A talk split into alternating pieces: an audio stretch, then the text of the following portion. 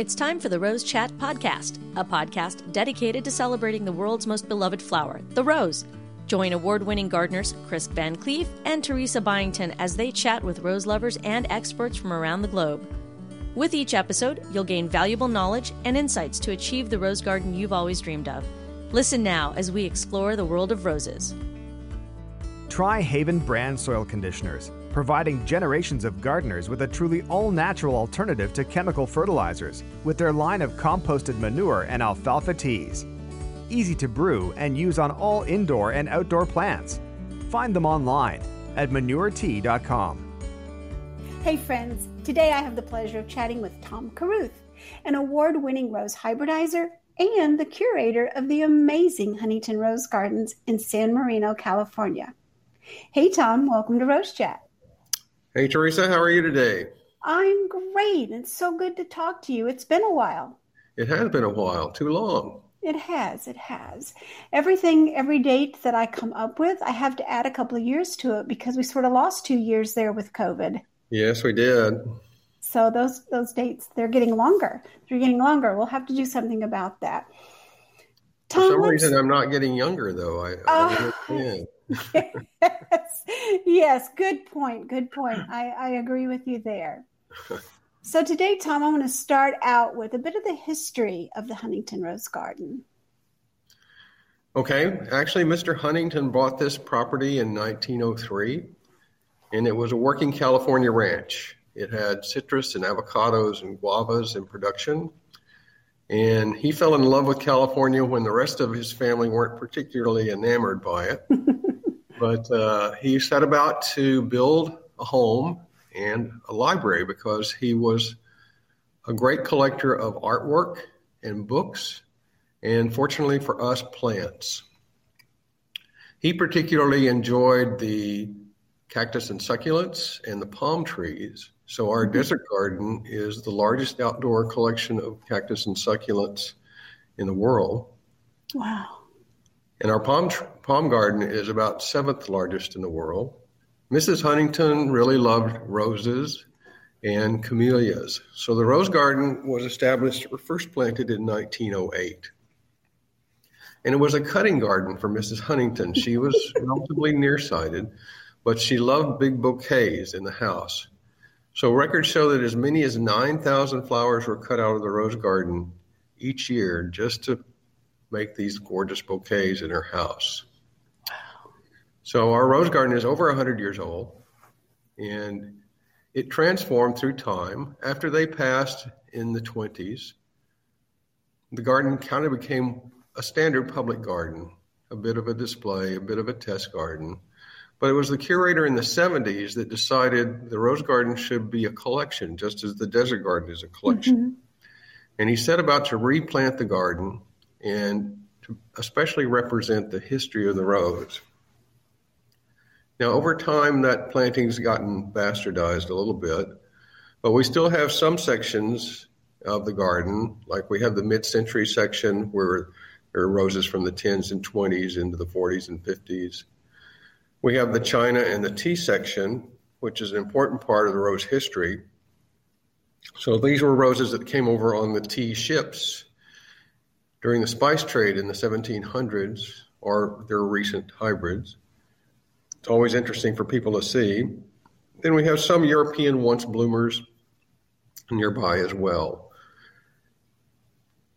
Our garden is unusual because we have over 1,300 varieties. Oh my goodness! And that's been one of my goals is to be able to preserve some of these varieties that are no longer in commerce, especially. And my special emphasis is to preserve roses that were important genetic contributors to the rose of today as well. So each year I'm, I'm finding some new things to come upon, some from private collectors, some from other public gardens. And when I started over 10 years ago, the uh, Rose Garden had about 1,100 varieties, so we've built up quite a bit. Mm-hmm. And there's still space for us. Uh, uh, I'm, I'm, able to fit it in pretty well by only adding one bed so far. I've known the Rose Garden for years. I mean, I've been a volunteer at the Huntington since 1978. Wow. So I've watched it go through all sorts of different times, economic times that were tough, uh, labor times that were tough, and I always felt like it it could be much better than it was. So when I left Weeks, part of my impetus of coming here was the news that an estate had just donated to Huntington $100 billion specifically for the upgrade of the gardens. Whoa. Good timing. Yes. Good timing. Now, I visited the Huntington right after you came as curator. So when I come back, what changes am, am I going to see? Well, we've done a lot of renovations in the rose garden, uh, like replacing the trellises, uh, restoration of the full wall arbors. We've uh, put in a much more efficient and useful irrigation system because when I got here, about 70% of the rose garden was watered manually. Mm, my goodness. And now we're at 95% automatic, and we're using a lot less water as a result. Uh, we began to work to upgrade the soil and uh, did a soil test to discover that our soil was 97% compacted. Oh. So the moment we laid down some gypsum, you could see the roses almost jump as though they could breathe again. Goodness. When I got here, too, there were a lot of varieties that were not in good shape, and I knew we couldn't replace them. So I negotiated with my old employer, Weeks Roses, and we sent them some propagating material, and they budded a few plants in the field and then return to us nice stocky budded plants you know after a year and a half in the field. Now this is a very special favor. You can't just do this all weeks and say i need this. Um, but i i knew the right legs to twist. Um, and we have now rescued i call it our rose rescue effort and we've now rescued over 400 varieties. Whoa. What are some of the varieties uh, one one is like the doctor, uh, and that has become quite rare now. Uh, Rocky, the climber from from Armstrong Garden or Armstrong Nurseries, was mm-hmm. down to just one little stem, wow. and now it's now it's clambering up a twelve foot trellis, and looking quite beautiful. Uh, Mission Bells was an old time All America winner, and then some from the early century 1910s and 20s. We rebudded those La Jolla mm. is a beauty. Uh, so I mean, it, it, it goes on and on, and, and, people really love the historical factor that we give yes. the roses by just having the dates on the labels. So mm. our our dates of introduction range anywhere from 1513 and probably earlier, but we just don't know the date for sure, up to 2023. It's an absolutely beautiful garden. You sent me recent pictures. It's just amazing. And there's roses, and then there's plantings of roses with other flowers, and there's mm-hmm. statuary. I mean, it's just amazing. It really captures the public attention and, and it draws a lot of people in. We, they start calling us in February saying, when, when are the roses going to be in flower?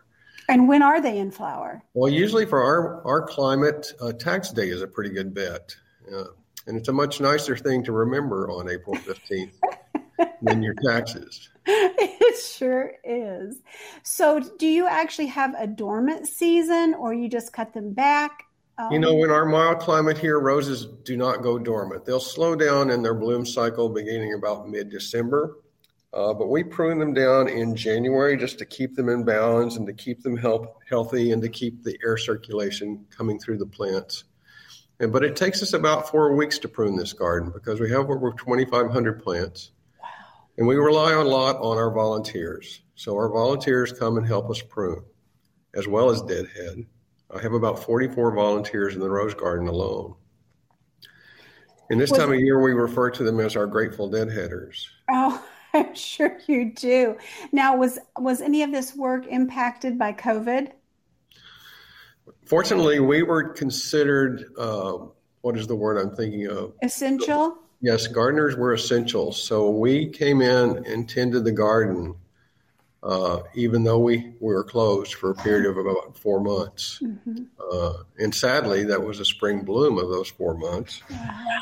Um, eventually, we could get volunteers in on a limited basis. That was the scariest part. Was suddenly we were in this huge garden with thousands of deadheads looking at us, mm-hmm. thinking, "Oh my God, what are we going to do?" yeah, I'm sure. Yeah, yeah. So COVID really, though, once we were able to open, because we have 170 acres that we garden here at the Huntington, uh, the Huntington suddenly had a whole new audience, and even though we were restricting you know, the amount of people coming in, we saw something like 40 to 50 percent first timers, mm-hmm. a lot more young families with mm-hmm. children, and a much broader diversity of people. All, all three things very good for the Huntington.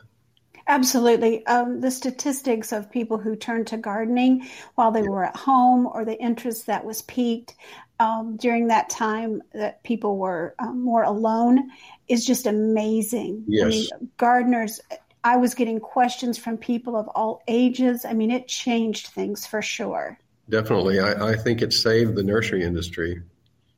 I mean, if things are flying off the shelf here still, you know, yes. what, three yeah. years later, I mean, you, yeah. if you want something, you have to buy it because it's going to be gone. We just had our first uh, large in person uh, plant sale.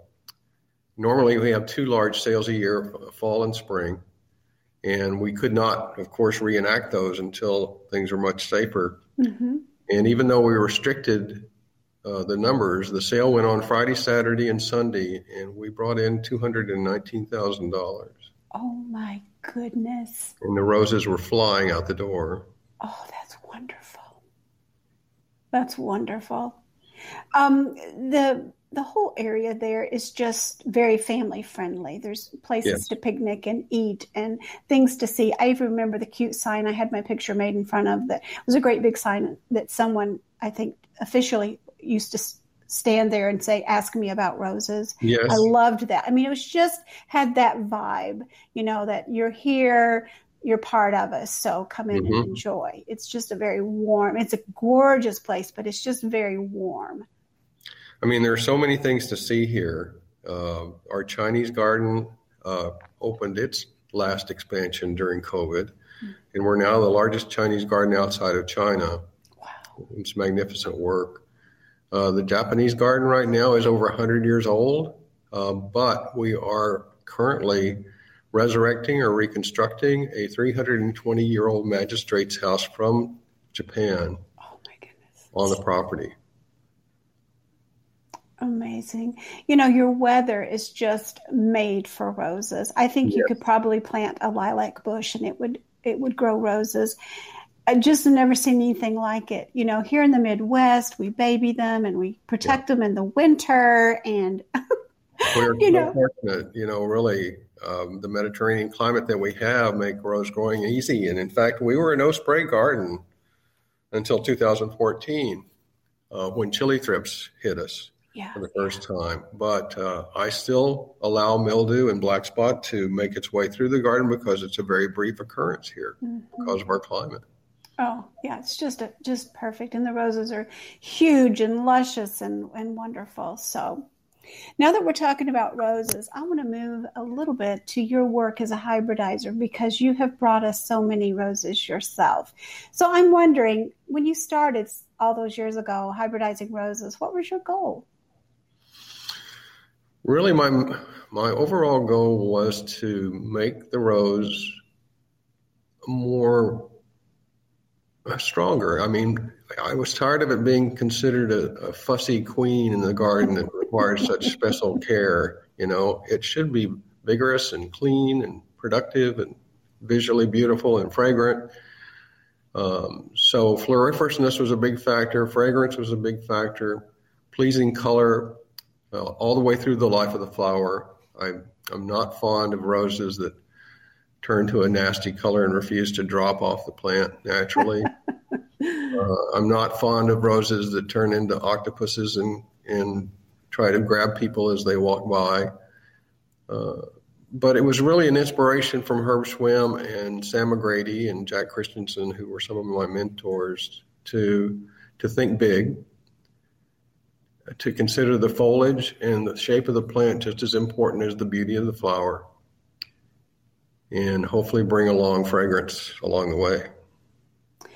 Well, how many roses have you hybridized and brought to market? Well, my actual list right now is 152.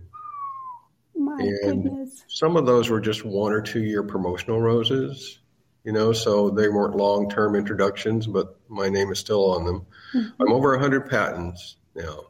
Wow, impressive. Now, most people will recognize um, one of the everyone's most favorite yellow roses, and it's your release of Julia Child. Yes. Yeah. No doubt that will probably be, be the best of my career. I love that picture I've seen of you before. You're right in the middle of all the Julia Child roses. Yes. It's my favorite picture. that rose is just so gorgeous, but there's so many of them. Moonstone, oh my goodness. Yeah. Marilyn Monroe love song. I mean, there's so many. What are some others?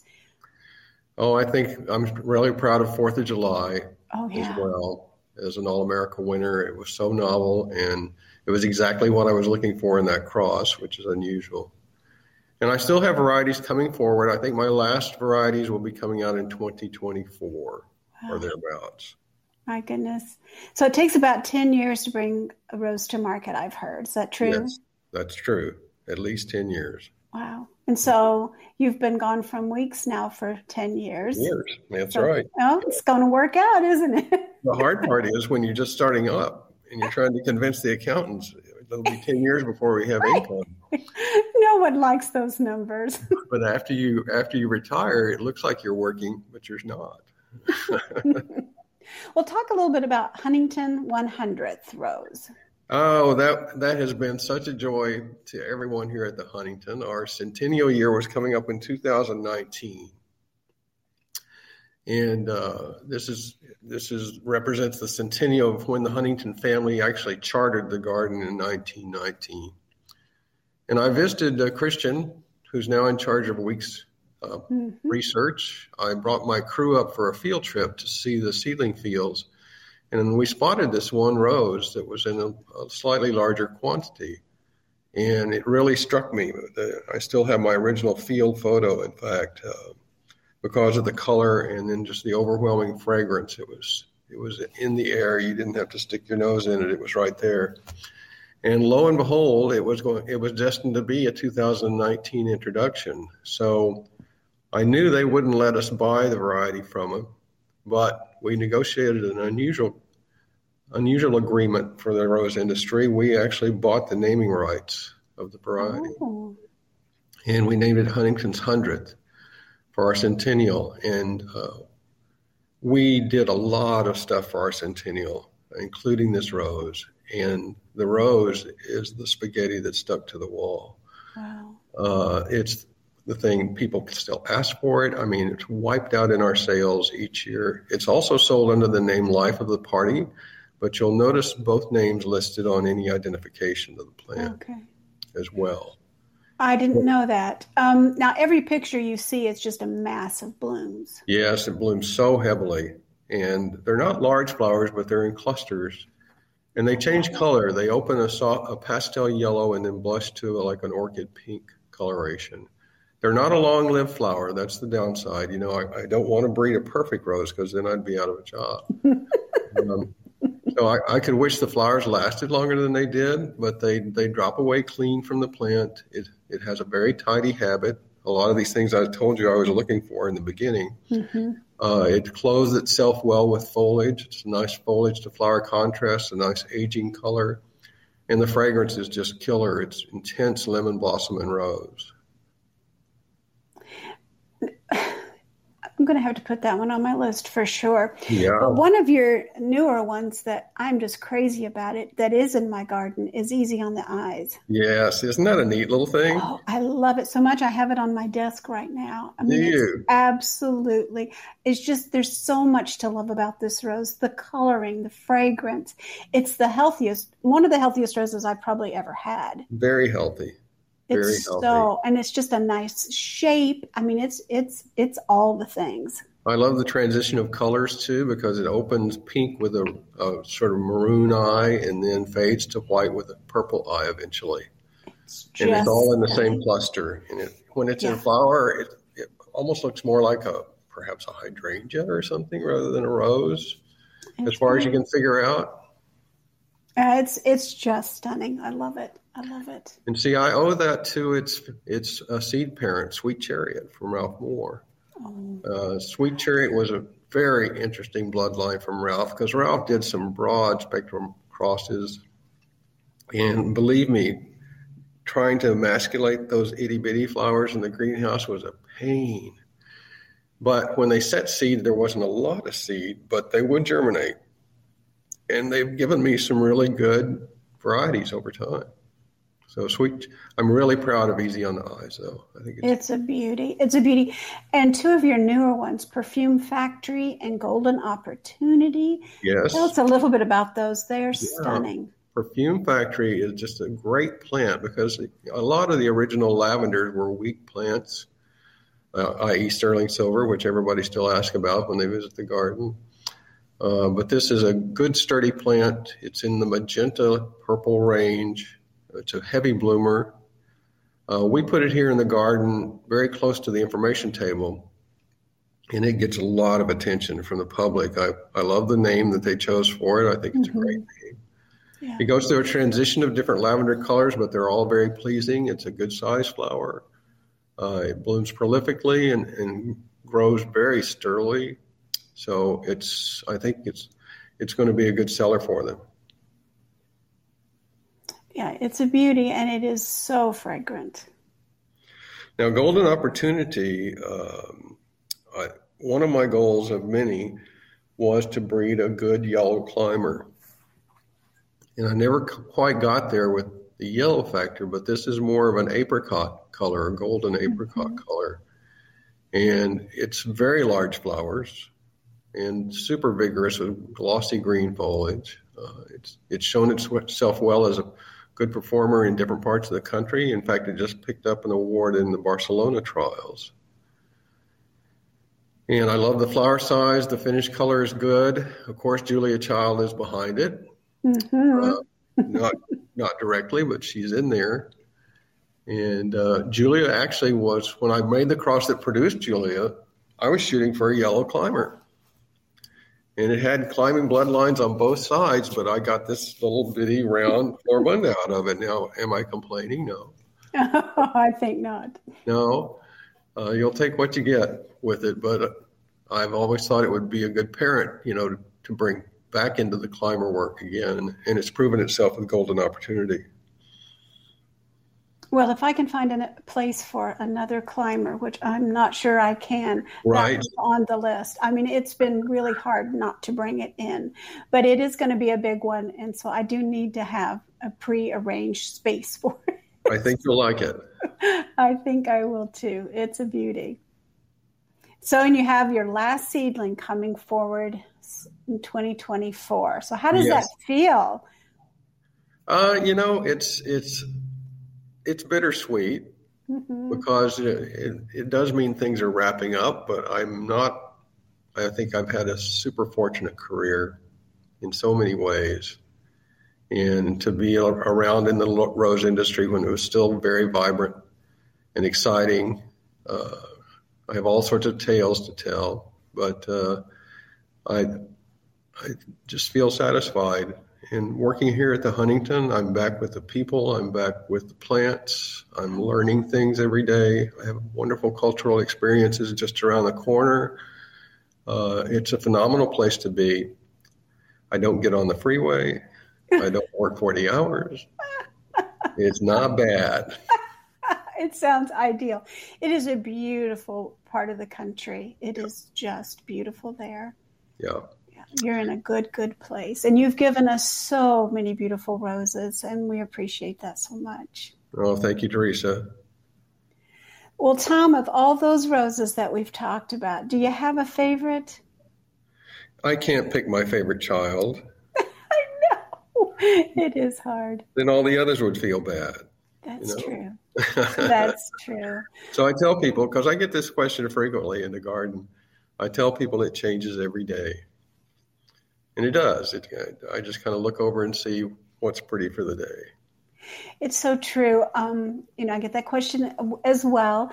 And most of us that that grow a lot of roses do, and And you mentioned that you were learning new things every day. And you know, the garden teaches us something new every day. Oh, yes. Oh, it's, yes. I mean, I'm learning, you know, I've been in the same garden for all of these years, and, I, you know, it's teaching me new things all the time. And the You're never going to know it all. No, and the roses still speak to me. I mean, I think, okay, you know, I've done, you know, I've seen this bloom before. Oh, every time they bloom, yeah. it just knocks my socks off. Yeah, we're so fortunate to have that passion for this beautiful flower. Yes, we are. Well, Tom, what a pleasure it's been to catch up with you and hear oh, all that's going on. Yeah. And um, I'm so glad you're in one of the most beautiful gardens in the world. I know your touch will make it even more so. Time for you to come back and visit. I know it sure is. I can't wait. Thanks, uh, thanks, Teresa. Friends, thanks for joining us today. And until next time, happy gardening. You've been listening to the Rose Chat podcast with Chris VanCleave and Teresa Byington, expert rose gardeners who want to help you achieve the rose garden of your dreams. Don't miss an episode. Listen anytime on our website at rosechatpodcast.com or listen on the go via the Rose Chat app on iTunes and Stitcher Radio. Share this podcast with your social networks and join us on Facebook, Twitter, and Instagram by using the hashtag RoseChat. Join us next time for another edition of the Rose Chat Podcast. The Rose Chat Podcast is a production of the Rose Chat Media Group, Birmingham, Alabama.